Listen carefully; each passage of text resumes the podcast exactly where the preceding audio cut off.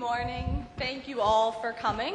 My name is Caitlin Lutz. I am here from the Office of the Alumni Association.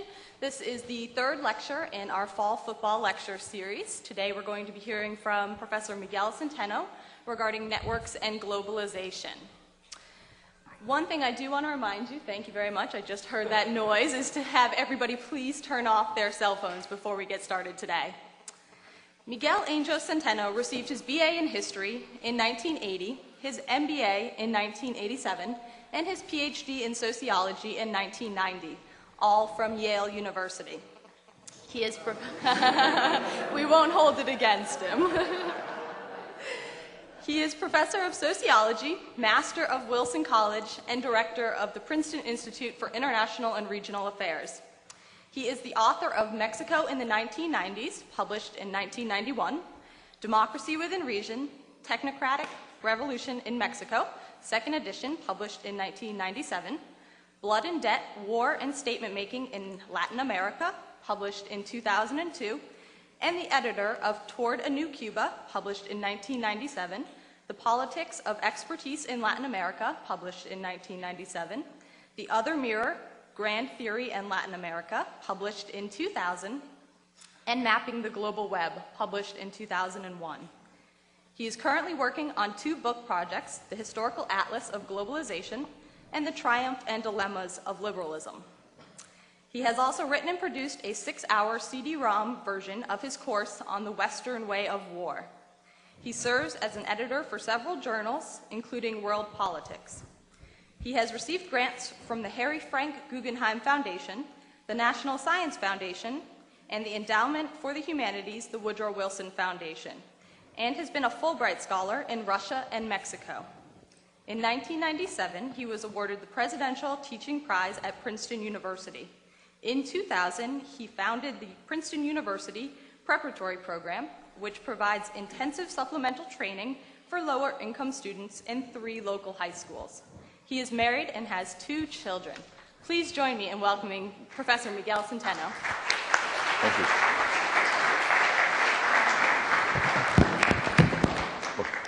Um, good morning. Let's see if I can push that away. Oh, now I'm breaking the equipment. Um, thank you all for coming. It is. Have you ever seen a more beautiful fall morning? Uh, and you may be wondering about some ambivalence I have about the result today of the football game. Uh, let me assure you that between making uh, Shirley Tilghman happy and Rick Levin happy, I'd much rather make Shirley Tilghman happy. Uh, moreover, my children are really looking forward to a bonfire, so I guess I have to root for your side um, today. What I'm going to do today is talk a little bit about an ongoing project. Um, the somewhat not elegant name is Growing Knowledge About Globalization. And what it is, is a project with several colleagues where we are trying to construct a database and an archive, a foundation with which we can get better information and better analysis about globalization. So let me tell you, you're not going to get a full, you're not, in a sense, you're not going to get a closed narrative today. I'm not going to tell you we were looking for X, we found Y, and this is what it means. What I'm going to do is to give you a little bit of an insight into what an ongoing scientific project looks like and some of the things that we are doing with it. So, let me just start by. No, let me just start by learning how to do this. Now, there you go. Okay, so who are we? We're a, a cross-national, multi-institutional collaboration. Uh, there's a bunch of people at the University of Washington. There's a bunch of people at Technical University of uh, Sydney in Australia. There is a group in uh, Mexico City that's working with us. And what we're trying to do is to create a database. That is a place where you can just go find any kind of information that you might want about globalization. A particular kind of information, which I'll talk a little bit about in a second. It's going to be web-based. It's going to be open access. What this is going to allow is for wealthy universities or wealthy research groups like ours to process this data, make it available for anybody uh, across the world that wants to explore this uh, information. We're going to do it by making that data available, by publishing research, uh, by descriptive publications with teaching tools, And we're hoping it's going to take about five years, from 2005 to about 2010.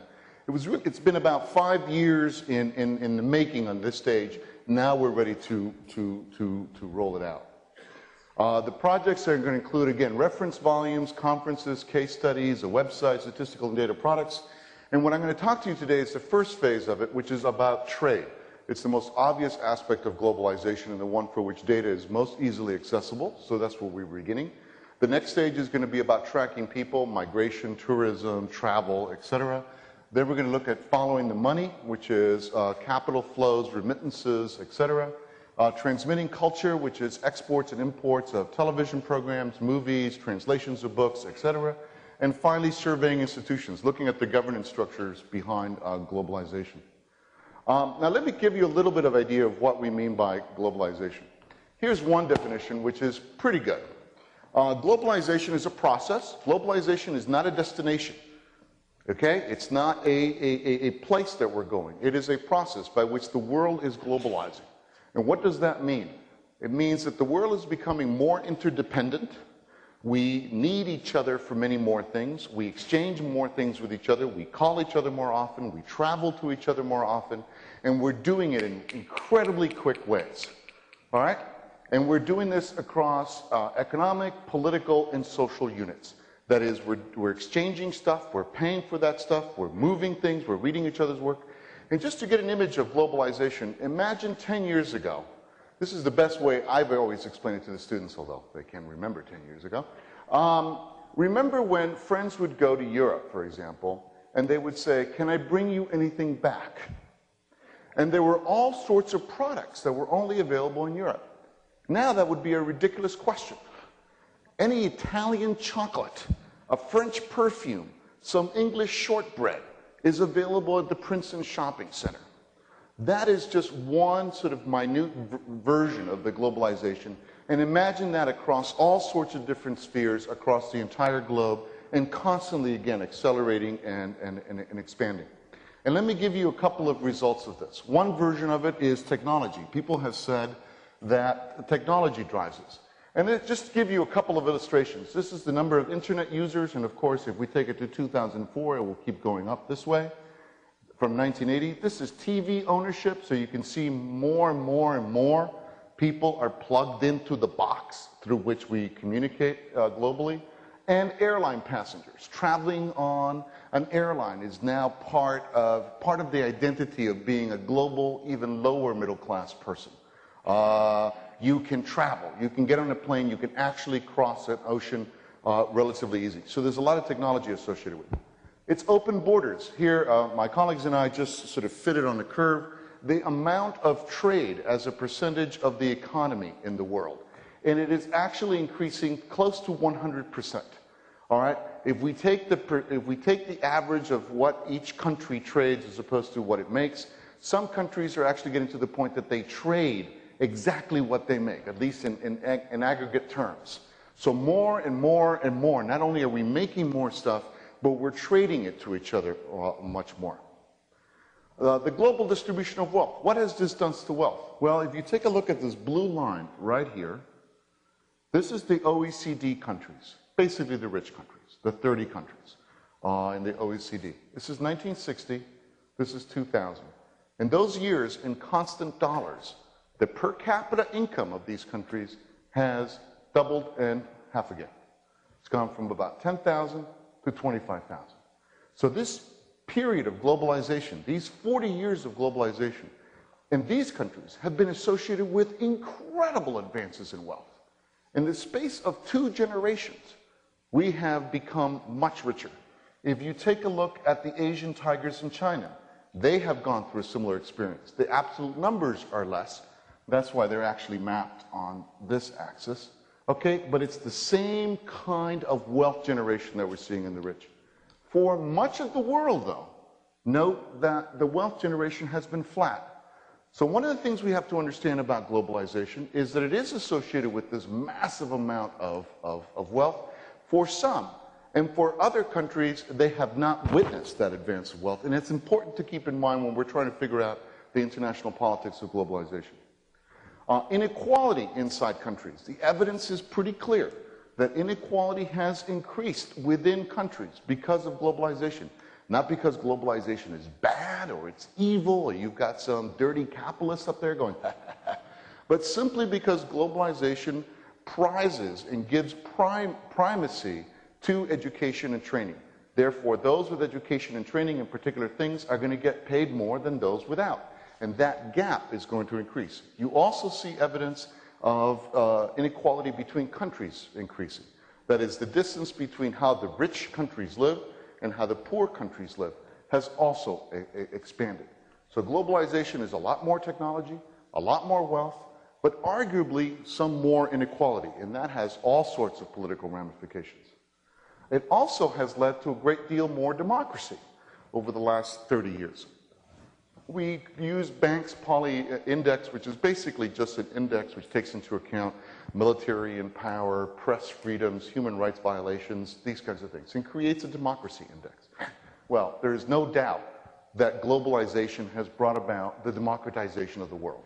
No longer does any leader, perhaps other than Fidel Castro or Kim Il sung, uh, talk about a, a or, or Kim Jong il, uh, talk about an alternative to democracy. Everyone at least has accepted the rhetoric of democracy and increasingly the reality of democracy. So the globalized world is also more democratic. And globalization is everywhere. Everywhere you turn, you see an article about it. Okay? We just mapped the number of articles that mention globalization in mass media, which is this dark blue, and scholarly pieces. And you see there's a steady increase throughout the 90s.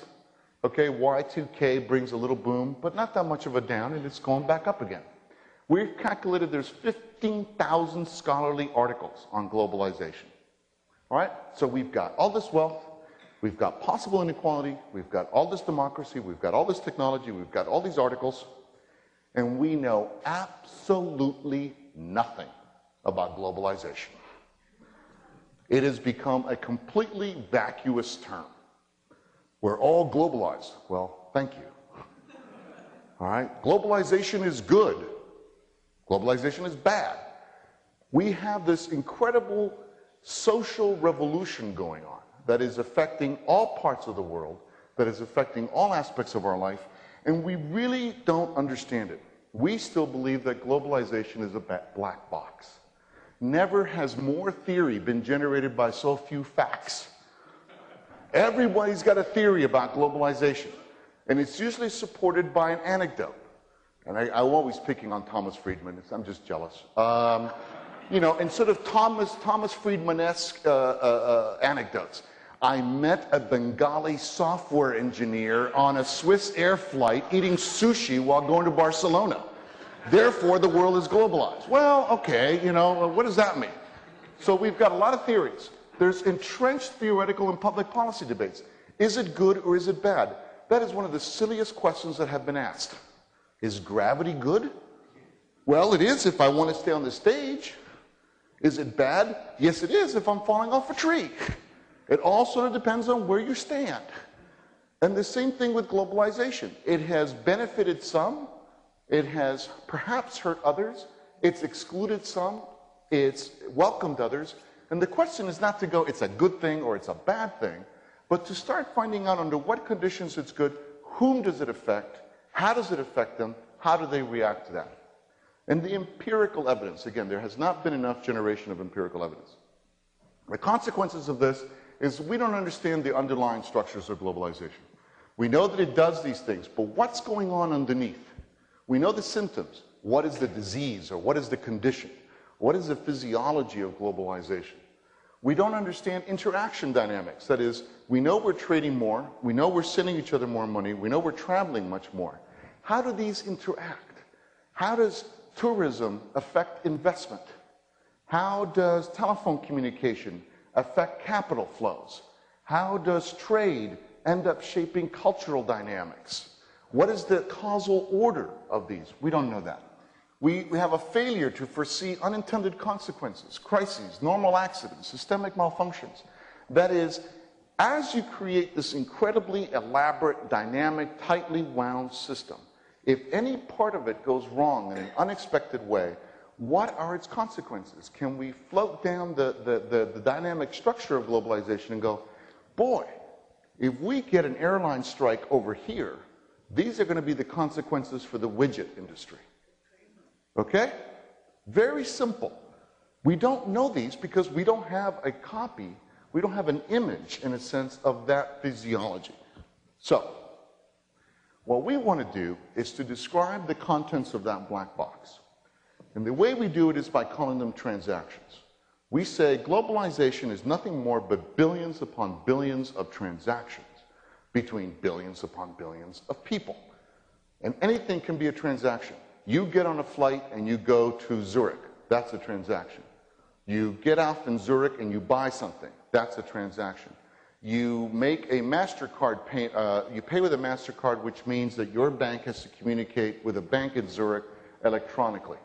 You ship a little, you send a little postcard from Zurich back to New York. That's a transaction.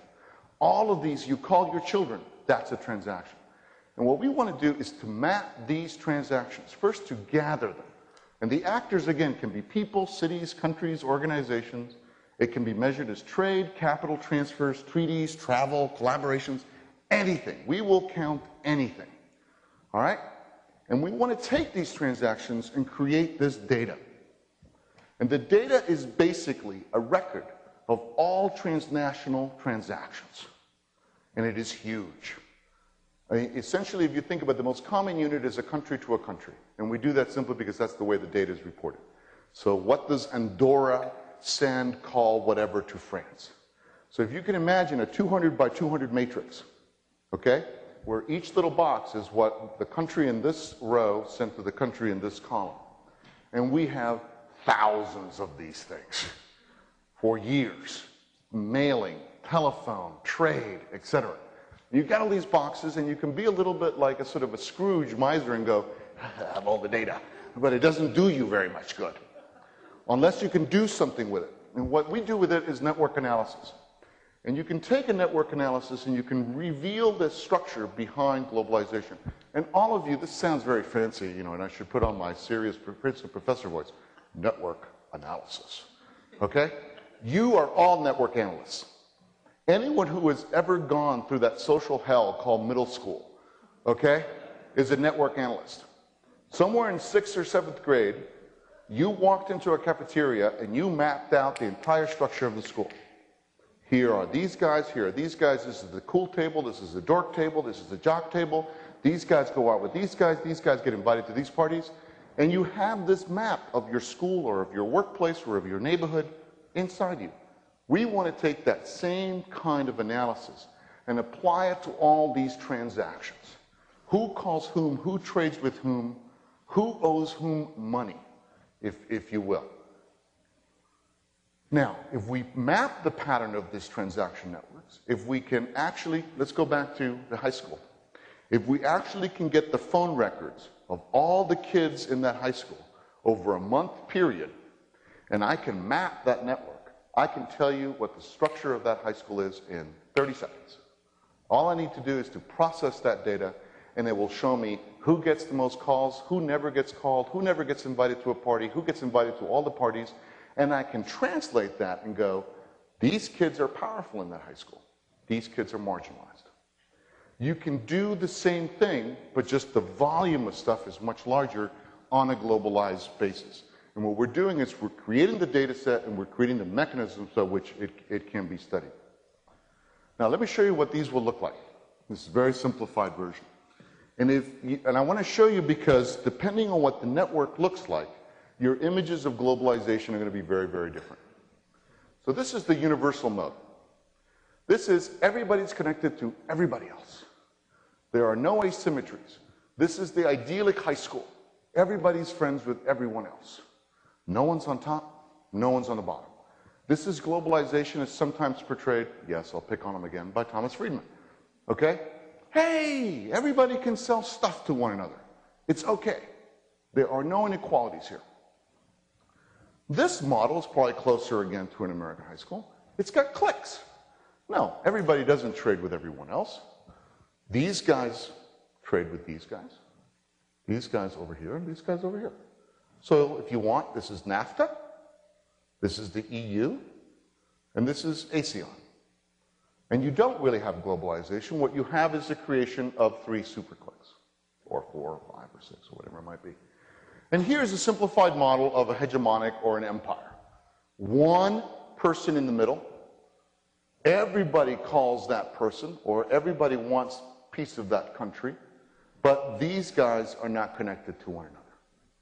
All right, so we'll see what, which one of these the real network actually looks like.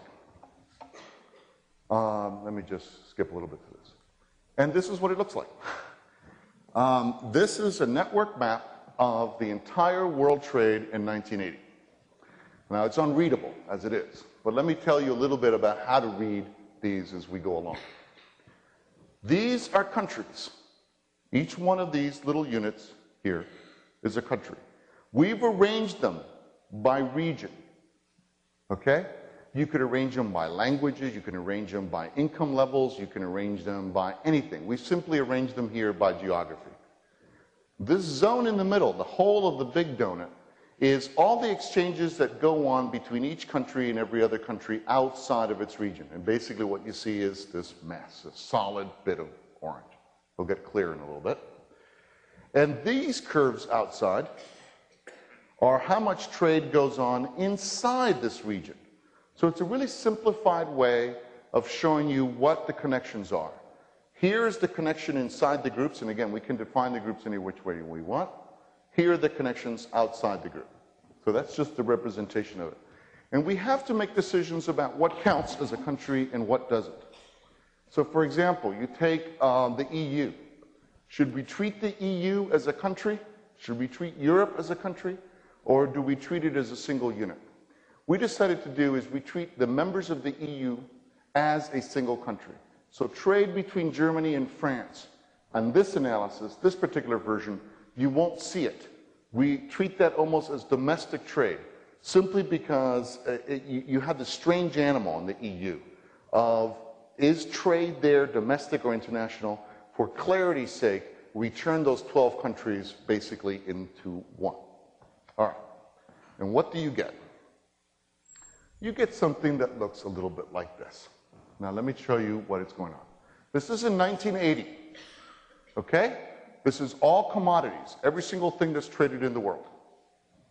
And what we've done is we said, let's not look at really big, uh, a little trade. Let's not look at how much Guatemala sends to Ecuador.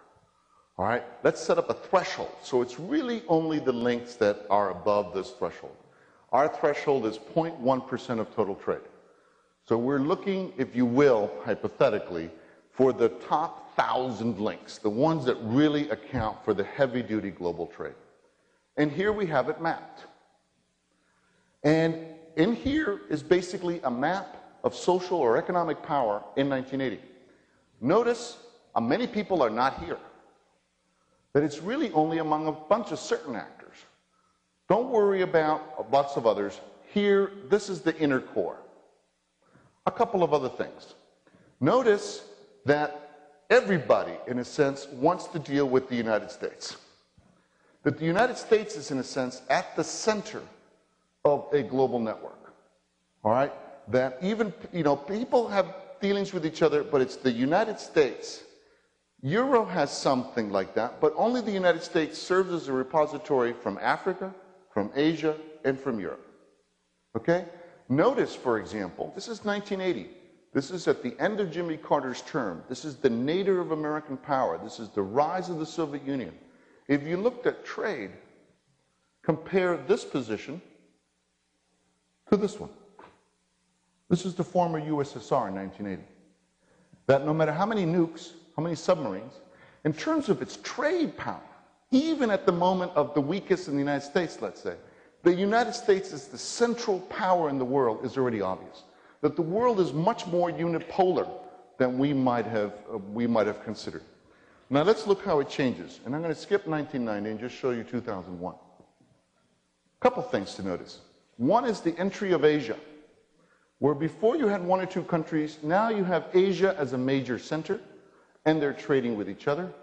The disappearance of Africa, Africa has essentially disappeared as an economic actor from the global stage, and the increasing centrality of the United States. Again, all roads. I mean, you have this important nexus here. This is not to deny, but remember, this is 12 countries. All right, one of the reasons we did this is we didn't want to over accentuate American centrality. But if you actually map this, the Euro 12, this 12 countries, the centrality of the US would even be more accentuated because they would have no any, anything close to its, its, its capacity. This is the kind of thing we're trying to do.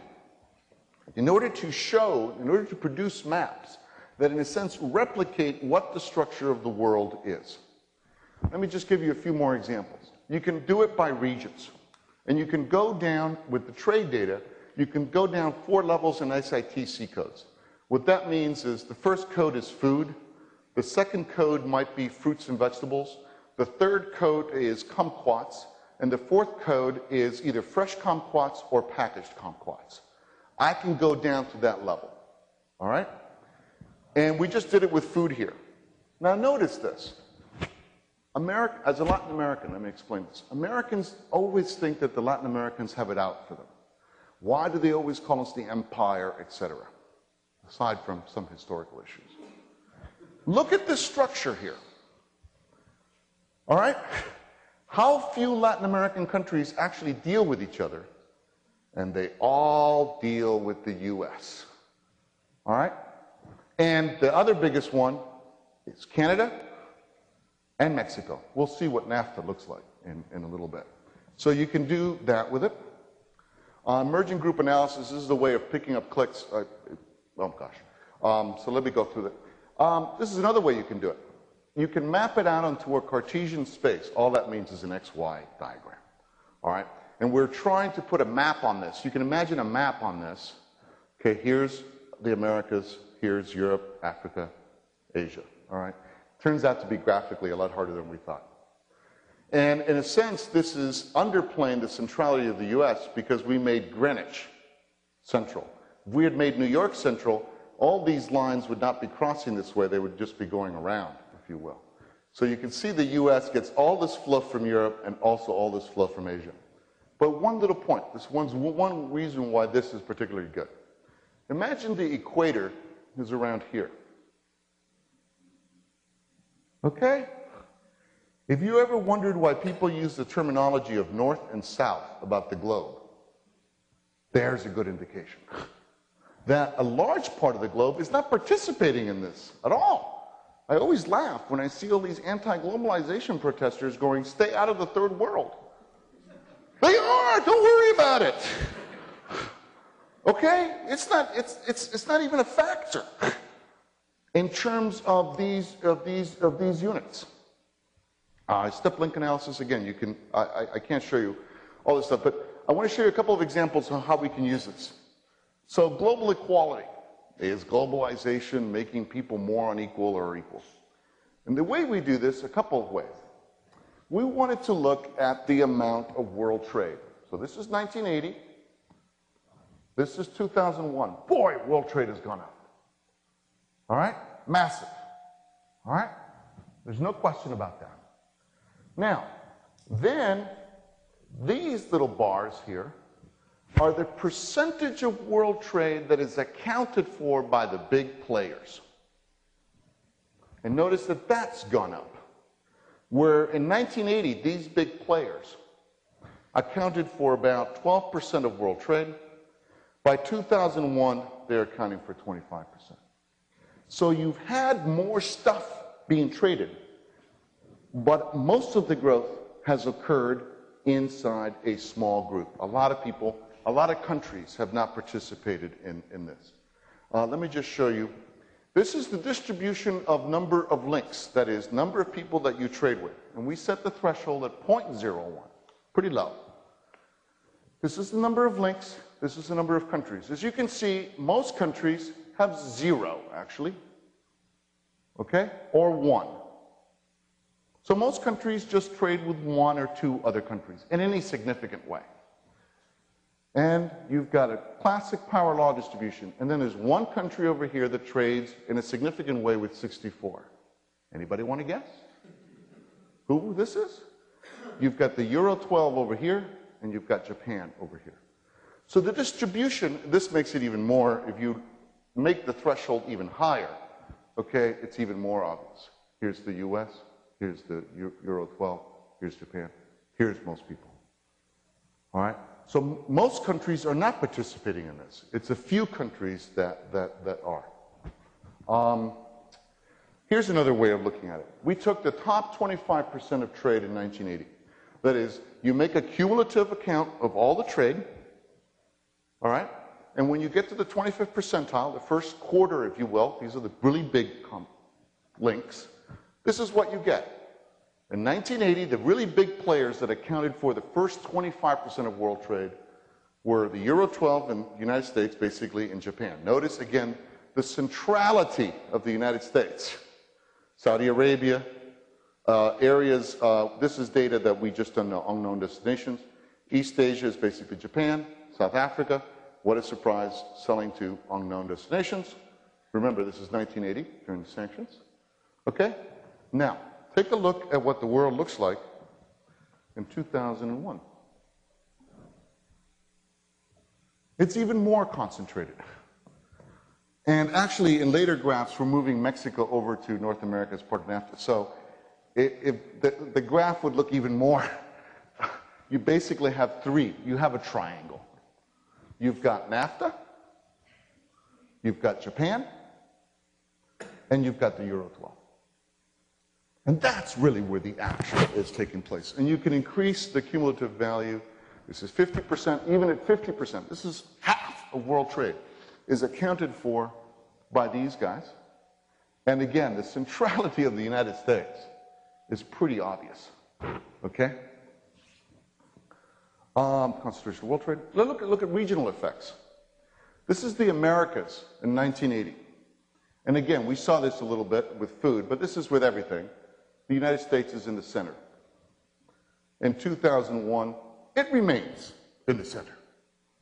Now, if we take out NAFTA, so we take out the big players and we lower the threshold that's going to count, and you see a little bit more interconnections. But still, you see regional players. Okay, Venezuela is a major player in 1980, and it's going to continue to be because of oil. Okay, so everybody's got links with Venezuela. Venezuela is the gas station of the continent. Okay, everybody's going there. And you see a little bit of a link between Argentina and Brazil. By 2001, this has become even stronger, but Venezuela still has this, this, this position. You can find, if you will, you can use this to find regional subgroupings of, of, of connections. What's really amazing, though, is what, what the role of NAFTA in this. This is very similar to the first chart that I showed you about percentage of world trade. This is the percentage of trade in the Americas, of the Western Hemisphere, as a percentage of world trade. The Americas used to be a fairly minor player in world trade. In 1980, the Americas um, uh, uh, accounted for relatively small. Over here, it's much larger. Notice, though, that the percentage of that trade that is accounted for by NAFTA is much higher. This is the trade of the other American countries. This is NAFTA. So the Americas, in terms of world trade, means NAFTA. The other countries, sure, once in a while you get something, but the real player is in NAFTA. Um, the centrality of NAFTA, just to give you an idea. This is why sometimes you can understand why Canadians and Mexicans get a little nervous about NAFTA. This is the percentage of the world of U.S. trade that's accounted for by NAFTA. And it's gone up. It's gone from a little bit over 20 to a little bit over 30. This is Canada and Mexico. 80, more than 80% of Mexico's trade is with NAFTA.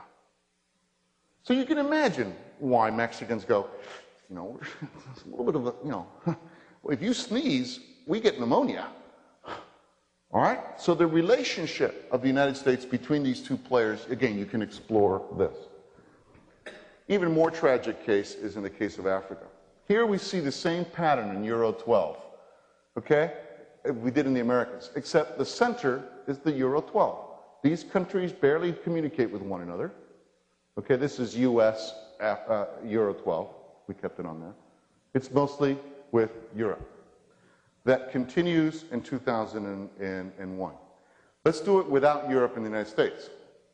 what we see is, oh, there is communication in Africa, there is trade in Africa at a much lower threshold. But this is, this is one of the slides where I want you to just, if you can just keep one image in your mind, because you'll see where this stuff gets really useful. There's, here's um, South Africa in 1980. All right? It's basically isolated in the continent. I mean, it's got some connections to Reunion, uh, Mauritius, and Malawi, okay? But you see, it's not a major player. Notice what happens in 2001. This is South Africa. So you can see the development, in a sense, of a continental centers, of places, if you will, kids becoming more popular, places changing their structural position inside globalization. Africa in general, the disappearance of Africa from trade is really remarkable. In 1980, Africa trade, including trade with the US and Euro 12, accounted for 5.5% of world trade. By 2001, 1.92. Intra-Africa trade, that is, trade going on inside the continent, accounted for 0.11 in 1980, 0.13%. So Africa is not part of the global model. It's just marginalized completely. All right? And we have to understand that. If we're talking about globalization, understand where, if you will, the empty spots are. Where are the spots that are not being connected? Um, again, just very, very quickly, you can start looking at things. You can use this to just explore basic relationships. I mean, this is a very simple level. This is all commodities, top 75% of value in Middle East, North Africa, MENA. All right? Notice Saudi Arabia. Saudi Arabia is the key player in 1980. Check what happens in 2001. Yeah, you've got Saudi Arabia, but you have the UAE. This is Abu Dhabi. This is Dubai, right here. So you, you can track the creation again of these new uh, of these new centers. Asia, the same kind of concentration that we saw in the world, we see in Asia. In 1980, these are the big players. And basically, Japan, okay, has this relationship with Korea, Taiwan, China, and Indonesia. All right? By 2001, it's become China, Japan, and Hong Kong.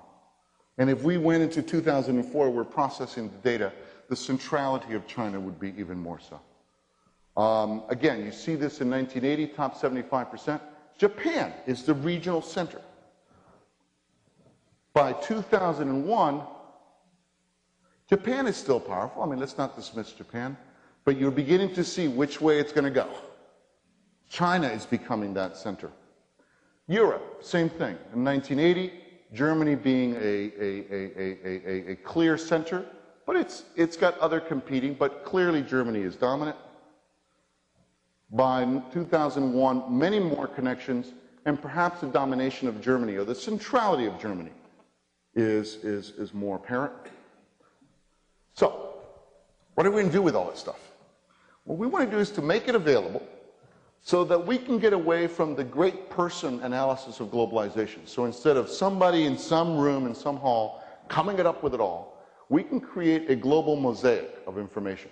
We can make this data available to lots of folks, and we can start, for example, we can characterize those countries by whole different ways, by region, by civilization, by empire, world development indicators. We're going to standardize the data so it's gravity, this is an economics term, gravity free. That is, that we standardize for uh, um, uh, economy size. So we can actually see who trades with each other independent of how much money they have. Um, we are working on additional transactions. We just finished with tourism. So we have all the data of all the tourists going from every country to every country. We've got air travel, which will allow us to get it down to the level of cities. We've got internet usage, phone calls, migration, and you're going to be able to, you know, the old textbooks, uh, the anatomy textbooks, where you could see the bones, then you see the organs, and you see the nerves or whatever.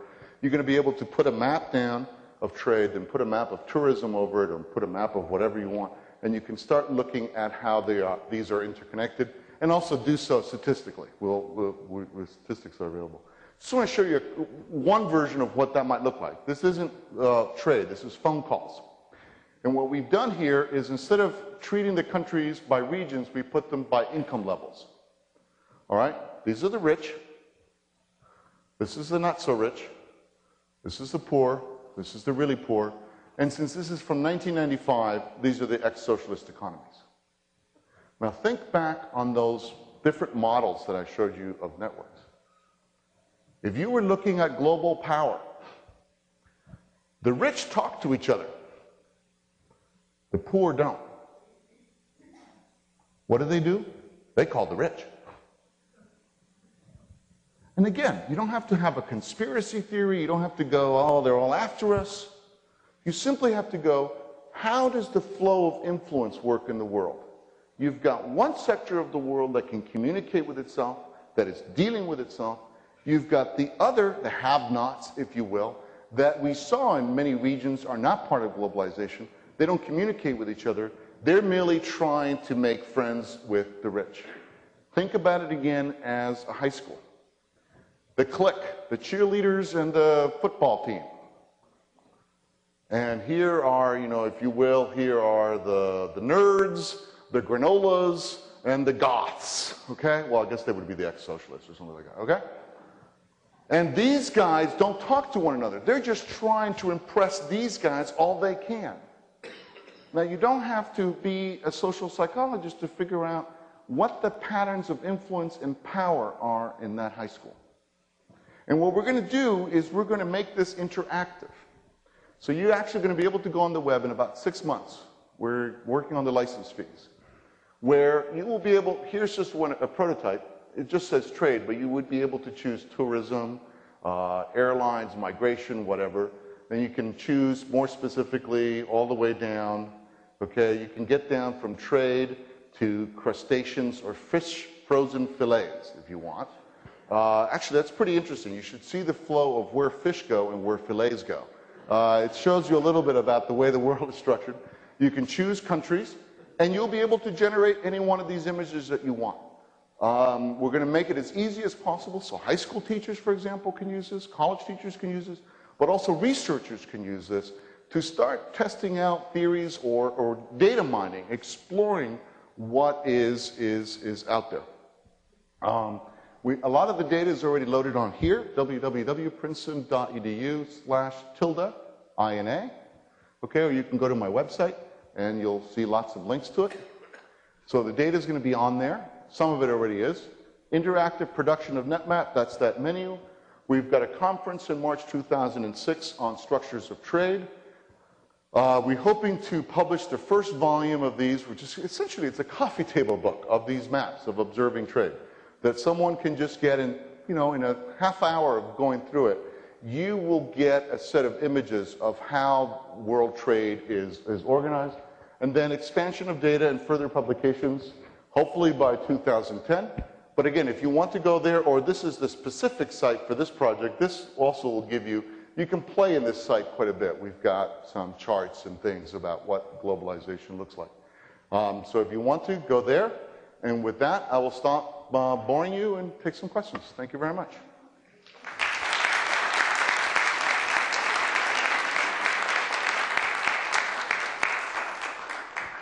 Um, any questions? Yes, sir.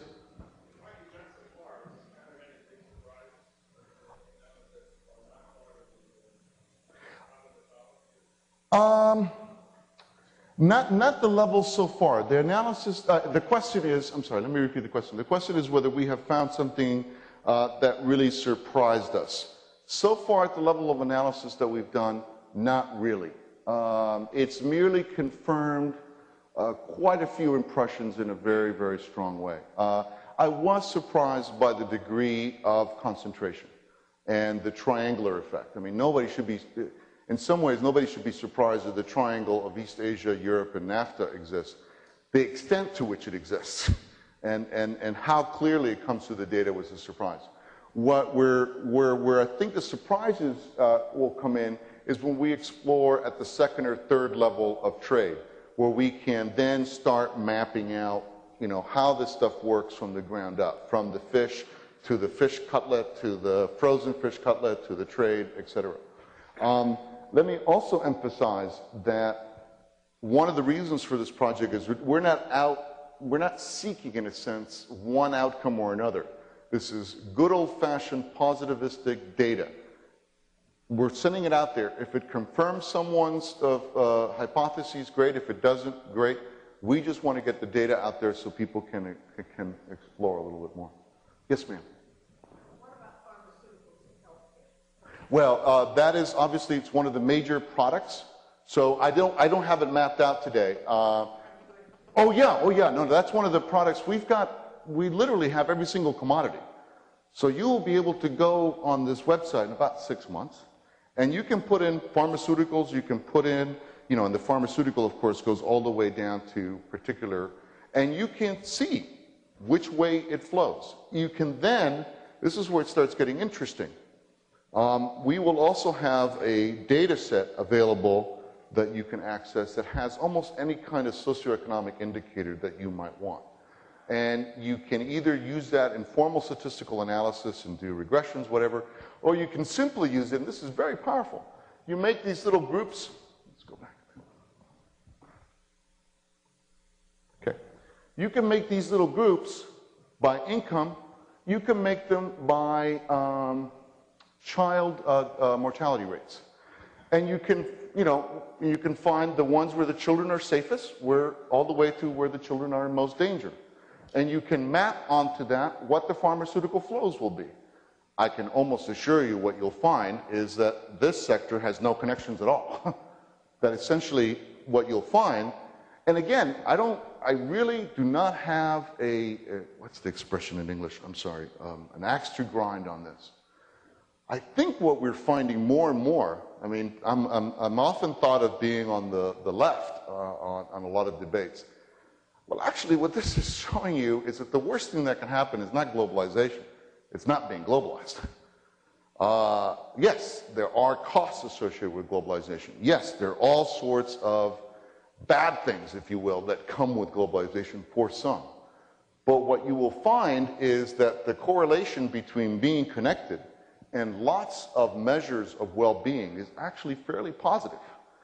And the question then becomes not keeping globalization out or not, how do you structure a new globalized order so those on this end can have access to the important things that globalization is, is providing? So it's not, oh, this is bad, let's get rid of it. It's, listen, it's not doing some things. What are those things and what can we do about it? Uh, yes, ma'am?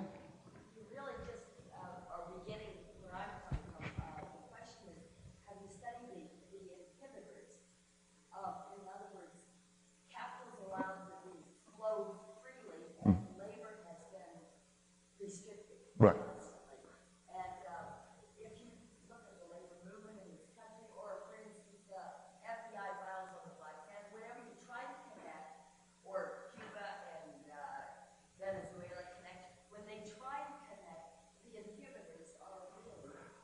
Uh, the question, the question was, have we looked at the inhibitors of globalization? And one of the ways, this is why I'm excited about when the whole project is done, you'll be able to map these two.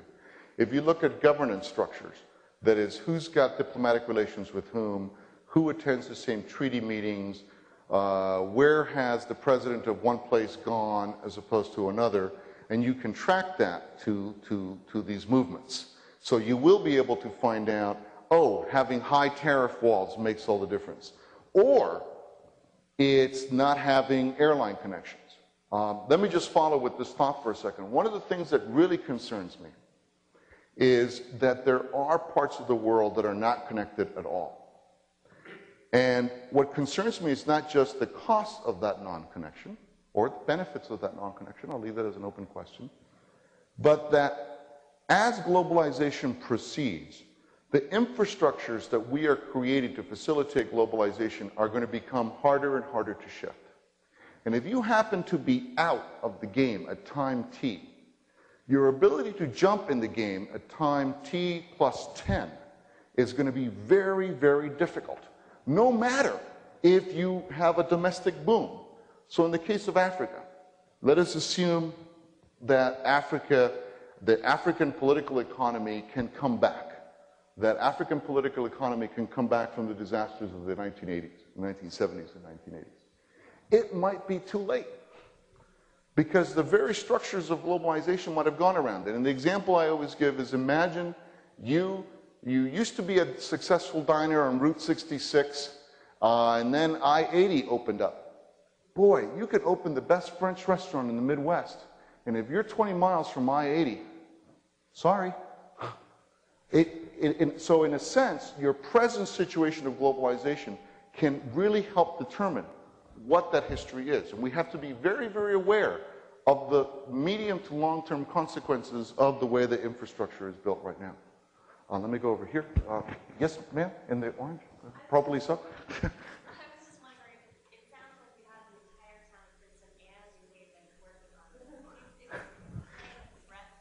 Um, the, the, well, the, we've done this basically with academic duct tape, um, uh, which my father-in-law would love. He's a carpenter in Ohio, and he thinks everything can be built with duct tape. Um, we've done it fairly cheaply. Uh, I mean, a lot of it has to do with just people being fanatics. Uh, whenever, I mean, I'll just give you one little version of this. Whenever I come home and I say to my kids, hey, can I show you something? They go, oh, God, Dad, not another map. Oh, no. Uh, so a lot of it is just getting fanatical people. Uh, we are, we're now at the stage where we need serious money.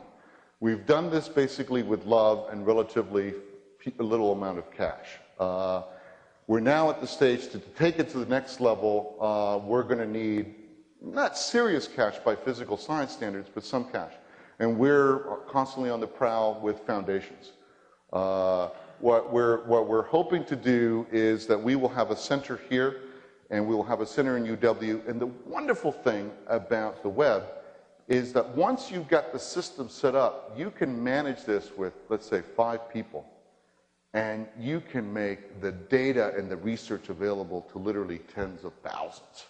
And then I think my, my dream when I get my Frankenstein moments is where you can have this global community of people using this data, communicating and saying, look what I found. And what does that mean for this theory? And let's follow this along. Rather than just having social science model, which is very, very uh, individualistic. It's essentially trying to take the natural science model of collaboration and data centeredness over to globalization. Um, yes, ma'am. What's the underlying um, database platform, and is data continually coming into it? Um, yeah. Uh, we're using basically the, the, the underlying data platform. Uh, the question was, what is the underlying data platform? It's uh, a version of Access um, that then NetMap can read. Uh, most of the data comes in in Excel, and actually we have most of the data on the web in Excel, simply because it's very easy to look at. But in order to run it, it works on, uh, on, acce- on Access. Um, we're essentially data parasites. Let me explain that. We don't produce this data. We don't have the capacity to produce this data. We basically have relationships with the UN, with a bunch of data providers. Uh, uh, so we, we, we, we, we work with them, creating and standardizing the data, and then we go through the web constantly looking for it. And our big job is to standardize it. So you can find out, if you go to a bunch of different countries, you can find out migrants into that country. What we do is we gather all those little data points and transfer it into a single matrix that someone can just access and get what the network of migration is. So we use that, we translate it into a standardized Excel and Access, and then it goes off to the network. Continuously in one month, or It depends, it depends on the data. It depends on the data. We, we don't have it by month um, because, you know, every single time unit, you can just multiply. Uh, what we do is we use key years. If we ever got serious money, yeah, we could do it. My, my other dream, again, my other Frankenstein moment, and I actually hope, and I've talked to a few folks in the Pentagon about this, we should have this as a country. If you think about it as a national security issue, remember Dr. Strangelove with the big board and they used to have the planes flying? Well, if you can imagine, that's in a sense what we need. Because we better know where the container ships are. We better know where the airplane traffic are- is. We better know where the telephone calls are coming. And an awareness of how this network is being managed is increasingly, especially after 9 11, On national security, let me just finish up with that. Networks are greatly robust. That is, you can eliminate any part of a network and the network will survive unless you take out the node. And one of the things that's really scary about this is if you start looking at particular industries, that there are central nodes. That if you take out that particular node, that industry stops. And if that industry stops, the next industry stops. And if that one stops, so if you're a smart terrorist, you don't go for the big thing. You go for the little factory outside of Naples that makes the thing, which makes the thing, which makes the thing, which makes the thing. And you can grind it to a halt if you can identify that key node. So to the extent that we become more aware of this, we should, again, for purely national security reasons. Yes, sir. Uh, By coincidence, uh, this morning, the NPR show on the media, uh, this night right over the last time, uh, related to clouding. Last Christmas season, under the Patriot Act, the government decided to find out everything that was going on in Las Vegas over the Christmas season. Everybody that came into Las Vegas, everybody that went out of Las Vegas by train, plane, bus, you name it, was tracked in there. This was matched against all the hotel registrations against God knows what hotels. These were then applicated against the various databases, private, that the government likes to use for these sort of things, like credit reports, Right. et cetera, et cetera, et cetera. This huge mass of stuff is dumped on the FBI computers, where they proceed to see if they can find any terrorists or, or nasty people among these million people in Las Vegas. Apparently, they didn't find any. But the FBI has Oh, I'm sure they found some nasty people, not necessarily terrorists, but uh, Christmas in Vegas. I mean, uh, you know. First, as the commentator said, if you were in Las Vegas last Christmas season with any inappropriate person, you may have a problem. Yeah. And second, the FBI is mandated to keep this stuff forever. As I've said on many previous occasions, forever is a long time. Now, this- the privacy aspects of this thing bother me, because the government also has the right to go into this, this database, and I would assume they would have the right to go into your database. Oh, yeah, no, anybody's got a right. I mean, believe me, the stuff we're doing. No, no, we don't have anything on individual level. Uh, our data sets are already aggregates.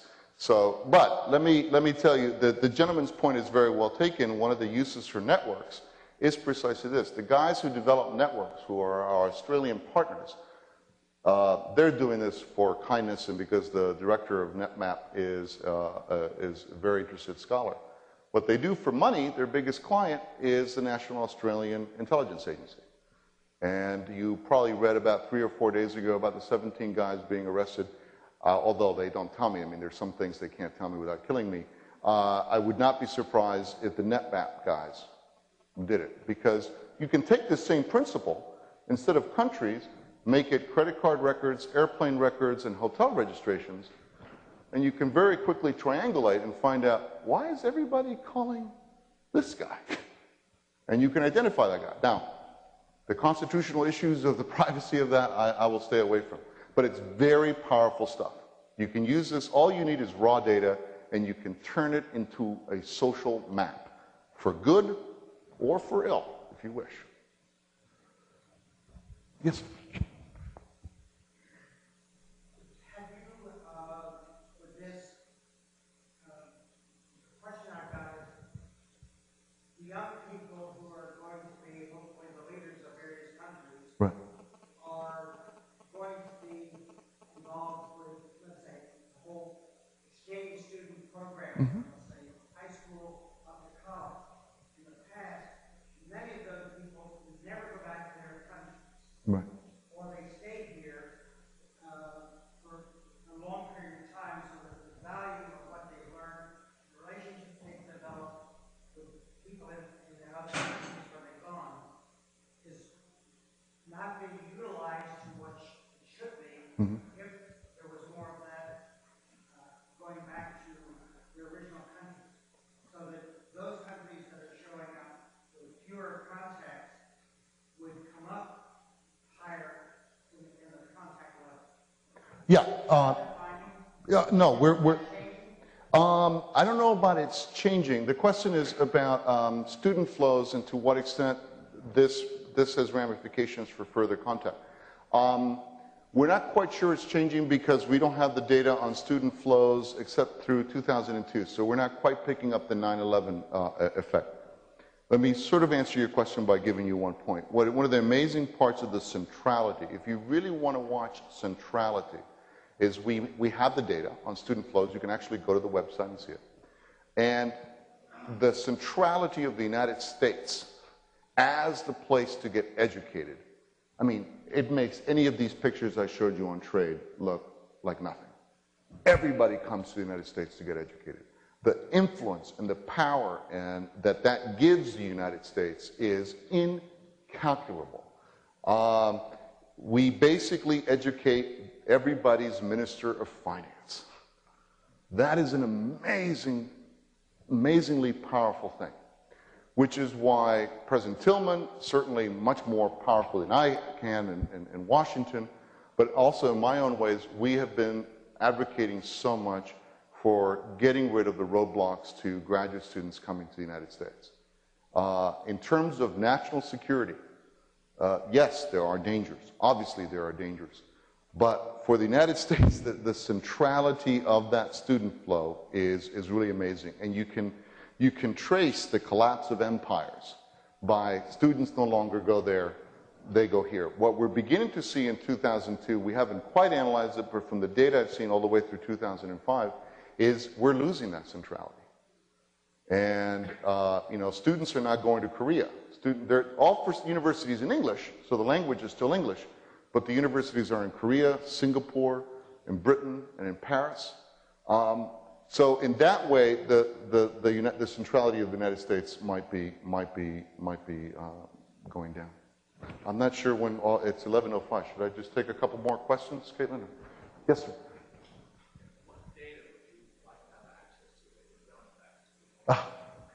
All of it. Ah. the top, top level, I would love to get MBNA's records of credit card transactions throughout the world. Uh, not on an individual level, but simply what does the ATM network look like? Whose credit cards are going into ATM machines throughout the world? And I suspect that if you could just show one number that took into account trade, culture, tourism, uh, capital flows, it, it's that. If you could, if you could map that. Um, we're actually negotiating with, with someone uh, to be able to do that on a regional basis, but the data is amazing. Uh, the second one that I would love to get is intra-firm records. The problem with this data is we're treating it on a country level. Countries don't trade with one another. Companies trade with one another. Countries don't call each other. People call each other. So if we could get into GMs or Fords or Sonys or whatever, so we can see what the trade network inside a firm actually looks like, would be the. Oh, don't even get a third one. I'll just be quiet. I want it all. Uh, I actually was offered a consulting job and I couldn't take it with a, a company that manufactures phone cards. Those phone cards, they have the data that they can show from every neighborhood where that phone was located that used that card and where they were calling. So if you want a map of migration in the United States, for example, and most of these telephone cards are used by migrants, there you go. And you can get it down to the level of a block. This block in Rosslyn, Virginia is linked to this block in Ayacucho, Peru, in a very solid way. Uh, but, you know, so if any of you have Christmas gifts on your mind, uh, you have any data sets sitting around at home, just give me a call. Uh, should I take one more, Caitlin? Or- yeah. Yes. I was wondering if you had access to um, your data providers on narco trafficking and also uh.